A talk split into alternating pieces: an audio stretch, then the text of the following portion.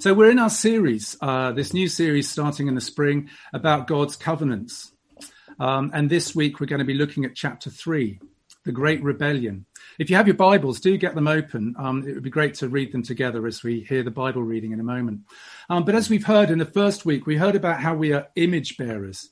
God has granted humankind the honor of bearing his image in the world around, representing who he is to each other and to our, to our beautiful world. And then last week we were thinking about how God invites us into partnership. He doesn't just uh, order the world by himself. We don't just pray to him and he gets things done. He says that we work together in partnership. But what happens when it all goes wrong? What happens when that relationship appears to get broken? Well, that's what we're going to think about today. So do have your Bibles. Um, it's Genesis chapter 3, right there at the very beginning, thinnest part, third chapter into the Bible. Uh, and we're going to hear uh, Dinah reading it for us now. Genesis chapter 3. Now the serpent was more crafty than any other wild animal that the Lord God had made. He said to the woman, Did God say, You shall not eat from any tree in the garden? The woman said to the serpent, We may eat of the fruit of the trees in the garden. But God said, You shall not eat of the fruit of the tree that is in the middle of the garden, nor shall you touch it, or you will die. But the serpent said to the woman, You will not die, for God knows that when you eat of it, your eyes will be opened, and you will be like God, knowing good and evil. So when the woman saw that the tree was good for food, and that it was a delight to the eyes, and that the tree was to be desired to make one wise. She took of its fruit and ate. And she also gave some to her husband who was with her, and he ate. Then the eyes of both were opened, and they knew that they were naked. And they sewed fig leaves together and made loincloths for themselves. They heard the sound of the Lord God walking in the garden at the time of the evening breeze. And the man and his wife hid themselves from the presence of the Lord God among the trees of the garden. But the Lord God called to the man and said to him, Where are you? He said, I heard the sound of you in the garden, and I was afraid because I was naked, and I hid myself. He said, who told you that you were naked? Have you eaten from the tree of which I commanded you not to eat? The man said, The woman whom you gave to be with me, she gave me fruit from the tree, and I ate. Then the Lord God said to the woman, What is this that you have done? The woman said, The serpent tricked me, and I ate. The Lord God said to the serpent, Because you have done this, cursed are you among all animals and among all wild creatures. Upon your belly you shall go, and dust you shall eat all the days of your life. I will put enmity between you and the woman, and between your offspring and hers. He will strike your head, and you will strike his heel. To the woman he said, I will greatly increase your pangs in childbearing. In pain you shall bring forth children. Yet your desire shall be for your husband, and he shall rule over you. To the man he said, Because you have listened to the voice of your wife, and have eaten of the tree about which I commanded you, you shall not eat of it Cursed is the ground because of you. In toil you shall eat of it all the days of your life. Thorns and thistles it shall bring forth for you, and you shall eat the plants of the field. By the sweat of your face you shall eat bread until you return to the ground, for out of it you were taken. You are dust, and to dust you shall return. The man named his wife Eve because she was the mother of all living. And the Lord God made garments of skins for the man and his wife and clothed them.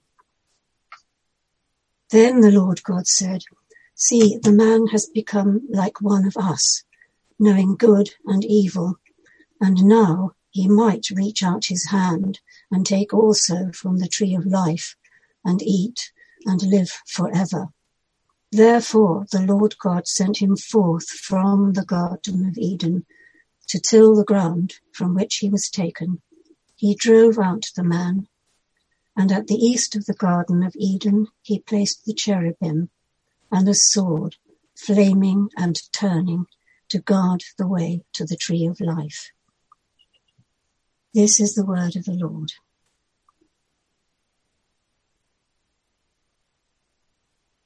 Well, what a reading that is. Uh, now, many of us are in life groups, and we're going into a program, program of, uh, of readings, which we're going to do over the next few weeks, uh, learning how to do the Discovery Bible course. So, um, before you do anything else, if you were reading with the Bible, I'm going to ask you to close it and put it to one side. Uh, it's a great exercise to help you review what you've heard and really take it on, on board, and perhaps even be aware of, of things you might have presumed you heard and ne- not, necessarily uh, were there. So, what I'm going to do now is do a little quiz. Uh, we're saving ourselves from Kahoot this time, but uh, let's have a quiz. First question What were the man and the woman in the garden called? Have a think. Okay, well, if you said Adam and Eve, I'm afraid it's no points. They're actually called the man and the woman. The man and the woman in the garden are called the man and the woman. Eve gets named by Adam after the fall, right at the end of the chapter, but not in the garden. And then Adam, whose name in Hebrew is Adama, named out of the earth, as we heard last week. It's a bit more tricky. Through chapter one and two, the name Adama shifts from representing humankind to the man who's married to the woman, as we've seen, and ultimately to Eve's other half, Adam. The different Bible translations vary, therefore, in kind of where they name Adam and where his name comes in as a person. And I chose NRSV because uh, actually they choose not to use his personal name until after this story in chapter four. Although if you were reading in the NIV, you'd have seen uh, he they give him his name as Adam in uh, verse 20 of chapter two. Okay, next question. True or false? God puts the man in charge of the woman in the garden. Well, I'm afraid again, this is this is not so. It's sometimes what we've assumed, and and we've had generations of assumptions over this. And if you look, she's described in chapter two as his Ezer, his helper. But then in the Old Testament, it is used uh, many times for God. So uh, if we use this word Ezer uh, relating to God, the Lord is my help, as a helper, a backup, a mainstay, a provider of vitally important acts of rescue and support, I don't think we necessarily have to see that there's a position of inferiority here. And then it's only after the fall that God uh, foretells that that Eve will, um, Eve's husband will rule over her, and it's a consequence of what happens after the fall. Third question: True or false?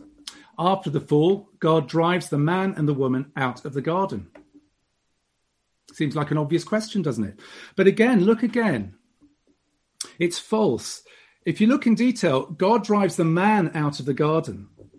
But we learn very soon at the beginning of chapter four that Eve has joined him. But really, we have to assume that she's chosen to join him. It's very clear God said to, to the man, You're going to have to leave. So Eve must choose to join. Why am I starting like this? Well, simply to say that the fall of humankind that we just heard in that Bible reading, so well read, is such a familiar story. We've heard it told again and again in literature, in the visual arts. It's one of the best known stories in the Bible, even for people that don't have faith. And yet many of the details remain hidden in plain sight from us. And worse than that, the story has often been interpreted down through the centuries and at times even manipulated, knowingly or unknowingly. So it's almost impossible to read this with fresh eyes, free of past interpretations. Now, I'm already getting diverted from t- talking about the covenant story, but there is something really important here that we don't often get a chance to reflect on. So I do just want to divert for a moment. And that's to the, the, the way this passage has been interpreted about gender relationships and gender balance. So there's an inherent sort of sexism, and there's a traditional interpretation, which over the years has often gone a bit like this, if I caricature it. Adam's lonely. God says, Let me give you an accessory to take the loneliness off your mind. Cue his trusty assistant, Eve. She gets embroiled with a snake, takes the bait, leads the man into doing what he otherwise wouldn't have done, and brings on eternal punishment on them both. Difficult childbearing for her, submission to her husband. Meanwhile, the man is forced to sweat extra hard for less gain. Thank you so much, Eve. But again, as we read this carefully, the reading reveals that life before the fall is actually characterized by several things. For sure, there is a complementarity. Man and woman are not the same, but there is mutuality. There are co equals in their relationship. In the garden before the fall, the only discernible inequality might be, again in chapter 2, the suggestion that um, a man will leave his parents and cling to his wife, but presumably that is equally so for what the woman does with her husband. And as we've seen already, in response to man's isolation, God creates an Ezer, a rescuer, backup, mainstay out of Adam's old, out of Adam's own side. Over the years, it's often been implied that this indicates a second-class state, status, a derivative. But one could look at it another way. One could argue, quite possibly, as Richard pointed out last week, how much better to be created out of human flesh rather than created out of the ground. One might say that as we've seen the culmination of God's creation culminating in humankind, which is very good, what comes next is womankind. Perhaps woman is the culmination. So there are different ways of interpreting this, and we do need to be really cautious in inferring anything too much. But let's get on with the details. The woman is approached by the snake and does indeed choose to eat the fruit because she desires the wisdom it will offer, despite the fact God has clearly prohibited it. The man himself has no dialogue with the snake that he, uh, and uh, and he wants the fruit that Eve has eaten too. He wants that wisdom too. And finally, note that in the garden, the man has no authority over the woman, not until after the fall. There's no sense of a power dynamic, there's no sense of what we might call today gender roles. So the patriarchy that characterizes most societies ever since through history and certainly today, um, still existing, it's, it begins after the fall. Only after they eat of the fruit does God lay out the consequences of this broken covenant. Eve is going to have to struggle with childbearing, and her desire will be for her husband, and the husband will rule over her. But this is not God's design, it's not the blueprint. And incidentally, it's interesting to see that only then, right at the end of chapter 3, Adam then imposes the name Eve. It's as if he's forcing his uh, authoritative self as a way he's done over naming the plants and animals earlier on in the story. Okay, diversion over. I, I, I, move on now into covenant, but I, I make no apologies for getting sidetracked. It's time we understood and were at ease with what this passage teaches us about God's original design for men, women, and himself. There's a whole other sermon to be had here about the people who've challenged false teaching all the way through the years and the women that have had to stand up time and time again to fight for their place within God's church. Anyway, let's begin and think about covenants. I don't know if you remember last week uh, during the intercessions, Helen, who did such great prayers, uh, said this God is a covenant keeping God who longs to reach out to us with his love, strength, and help. God is a covenant keeping God who longs to reach out to us with his love, strength, and help. And perhaps this is the right time to ask what is a covenant? We rarely hear the word these days outside of the legal profession. You might know the term a deed of covenant. It's basically saying if you fulfill these obligations, I'll fulfill mine. Now, to the Israelites, to the people of Israel, this is a well understood concept. After years of drawing up covenants with nations that they conquered, but more commonly being conquered by their neighboring nations. And every time there would be a treaty, a covenant that was drawn up. Now, the dominant authority would create the terms and conditions. And if you abide by these, it will go well. There's basically three elements to a covenant. It's the benefits, the protection, the investment the, that the um, authority would give, and the extension maybe of trading opportunities to Israel. But then there would also be costs, the tax they'd pay, living under someone else's government and laws. So there's costs and benefits. And then thirdly, there's penalties. If you don't abide by the terms, there'll be negative consequences.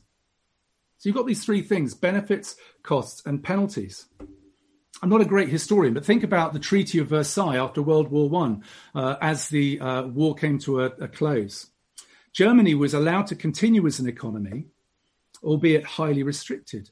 Their benefits included protection, investment for a rebuilding program, the availability of food to be circulated for a starving populace. However, the costs to Germany were also huge financial debts, limitations on nation statehood, limitations to their freedom. And of course, ultimately, there was a penalty to breaking those terms. So, where then does covenant come into this story of the, of, of the Garden of Eden? I want to introduce four basic aspects which reveal something about our covenant God through the Genesis covenant. First of all, God sets the benefits, and he sets lavish benefits, but we don't get a say. And this is what we've been reflecting on for the past two weeks. We're image bearers. We get to carry God's image around in our world. And also, we're partners with our Almighty Creator who owes us nothing and yet delights in us. He calls us very good. Second thing about God's covenant ways God's costs are there for our own good and to enhance the quality of our relationship with Him. The only prohibition for the, the, man and the woman in the garden was eating the fruit or touching that tree of the knowledge of good and evil. And of course, we know the result the deception and then the temptation and then the sudden and disastrous fall from God's grace. And God lays out the results of the broken treaty, the disastrous consequences of falling out of that initial covenant relationship. But why was the tree even there, I hear you ask? Why on earth would an all knowing, loving creator be even thinking to place the only possible deal breaker slap bang in the middle of everything? After all, if there'd been no tree, there's surely been no broken covenant, no fall from grace, no, only an eternal relationship between humankind and God. Well, here we see another aspect of God's covenantal heart. He never demands total servile submission. He never imposes utter slavery. He doesn't remove all our rights. God continually seeks a trusting, two way relationship. He allows us the dignity of choosing to go his way by offering the option to go ours. We're free to follow, we're free to walk independently, albeit with consequences for falling out. Let me give you some examples. My computer is my slave. As long as it behaves, it gets to serve me, it gets to be a computer. That's the benefit. It gets to do what it's made for. There are no costs to it. It has no choice to do otherwise. It, there is no choice. It has no relationship with me, and I have no relationship with it, apart from when I shout at it and bang it when it doesn't do what I hope it's going to do. On the other hand, my dogs, Florence and Margot, get plenty of benefits of sharing our home, being fed, and all that stuff, hopefully, a bit of uh, treats and things like that. But there are costs, there are boundaries of behavior over which they don't stray. They don't run off. They don't come and go from the house as they please. They don't eat all our food when we're not, well, they do actually a little bit if we're not careful. But they know that there are penalties also for overstepping these terms. And the result is we have relationship, we have an understanding, and they can, uh, they choose to be in that relationship as, as we choose to be in relationship with them. So God's costs are for the good of us and for our relationship. Ultimately, God's desire is that we live with the freedom to choose to partner with Him and the freedom to just take the risk of walking in our own ways. God grants us that freedom. Third thing, our relationship is designed to protect and preserve our working partnership. Let's quiz again. Uh, let's uh, let's. Uh, I'm going to introduce a quote from a household name and uh, ask you to um, ask you to use your skill and judgment to uh, see if you know which household name said this. God sets up a world of possibilities. He puts humans at the center of His creative. Sorry, I've got my, I've, I've lost my thing. At the, at the center of His creative will and purposes, in order that they may carry these out. That places humankind in a significant place in the story. God's purposes are contingent on how we act. If we mess up, God's creative acts come to a standstill and they need to be brought back again. And that's really the story of Scripture. Anyone got any clues? Any any thoughts? Household name that might have said that? Well, full marks if you guessed that was Reigate's very own Reverend Richard Wilson. Uh, that was what he said last week. Uh, and now, if Richard's listening and paying attention, which I'm sure he is, uh, you're welcome to put in the YouTube uh, chat bar whether you uh, actually guessed that yourself, Richard, and noticed your own words. I'll leave that with you, brother. The point of this wonderful quote, though, is if we mess up, God's creative acts come to a standstill. It's all about that partnership. So our relationship is designed to preserve our partnership with God.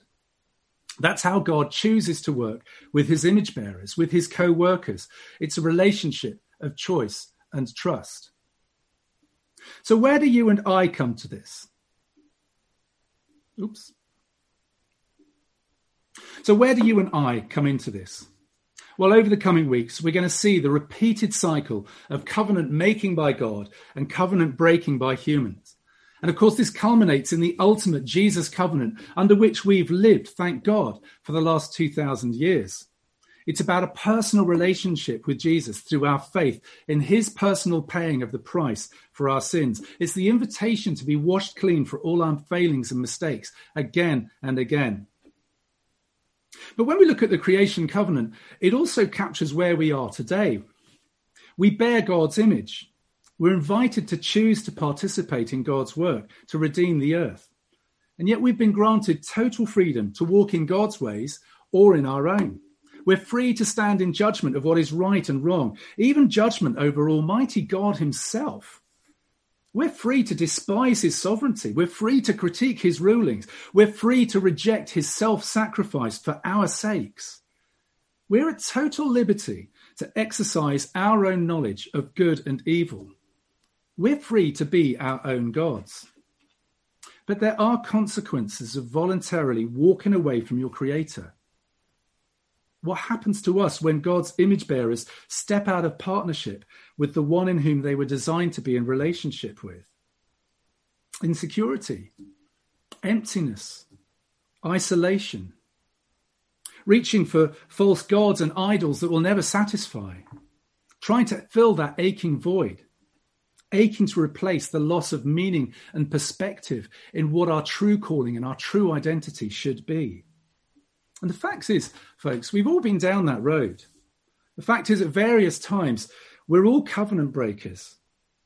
Maybe we've never accepted Jesus' offer of forgiveness, or maybe even having accepted it, we slip up again and again.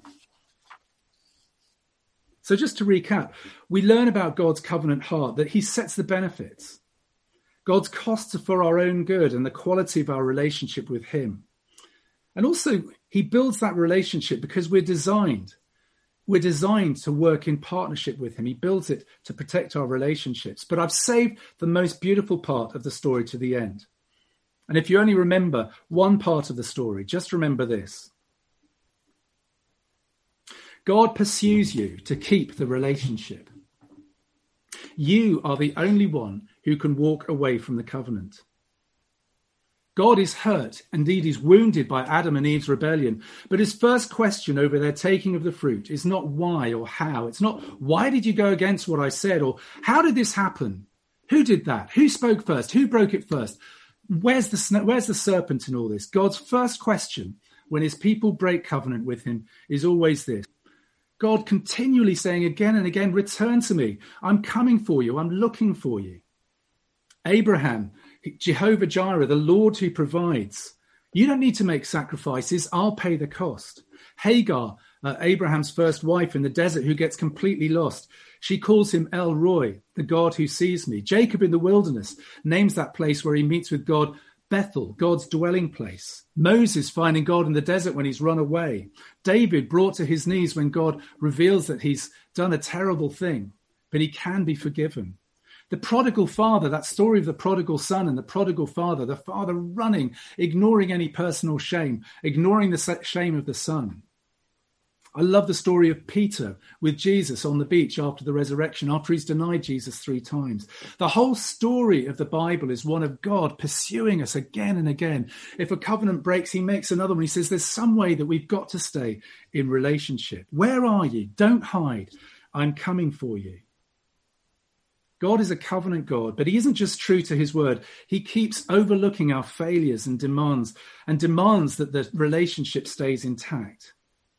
There's no offense too offensive. There's no sin too shameful. There's no failure too final. God is desperate to win you back. Where are you? Why are you hiding? I want you back.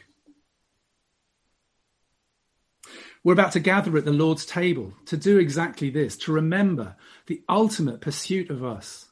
God Himself saying, There's nothing else I can do but enter this world, to come as one of you, to live a life and share your experience, but ultimately to lay that all perfect life down in your sake, to create a way where we will always be in relationship, always be uh, family, always be close. God is a covenant God. And as we meet over the bread and the wine, we meet to remember that. Let's pray. Isaiah 54:10 Though the mountains be shaken and the hills be removed, yet my unfailing love for you will not be shaken, and my covenant of peace will never be removed. Lord, we thank you for who you are. We know we don't deserve, we come to you empty handed. We don't deserve the love that you have poured out on humanity since the very beginning. We don't deserve the grace of your forgiving heart that is always looking for new ways into relationship. Lord, we, we reach out in desperation for you. We reach out for that invitation of covenant relationship. Forgive us for when we slip and fall, but Lord, please protect us against any feeling, any false belief that we cannot be brought back to you through anything we've done. Lord, we love you. Thank you so much, Father God. Amen.